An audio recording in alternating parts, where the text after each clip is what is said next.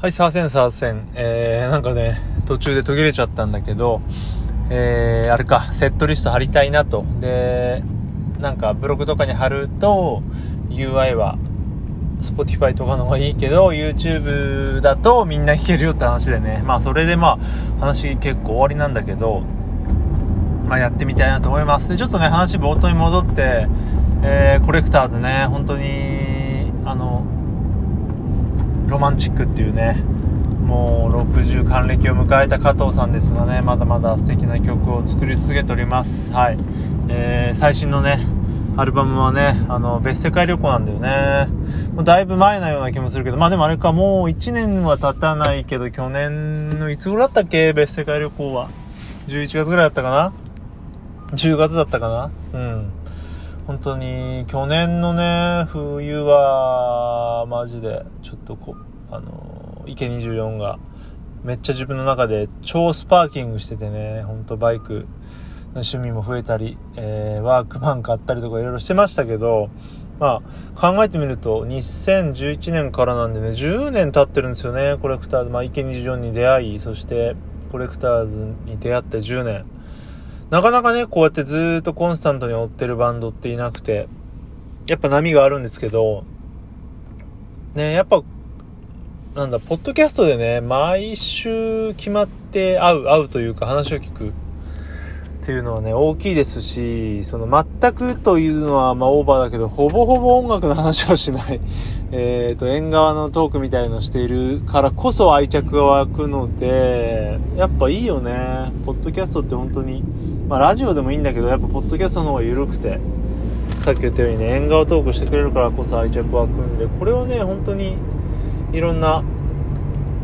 バンドとかがやった方がいいと思う。全然あのやっぱ声ってすごい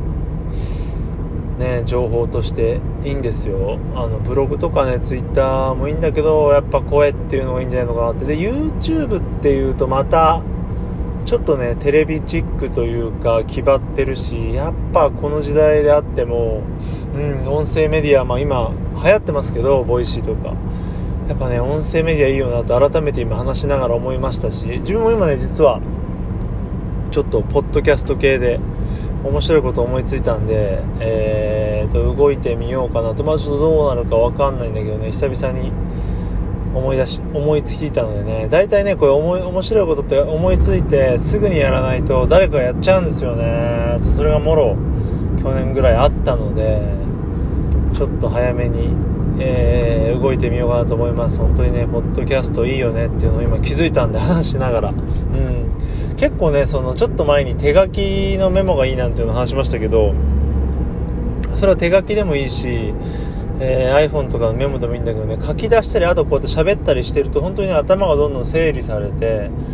あのー、思考が巡ってねいろいろ思いつくんでいいと思います。メモとかもなんかね自分最近気づいたのはあ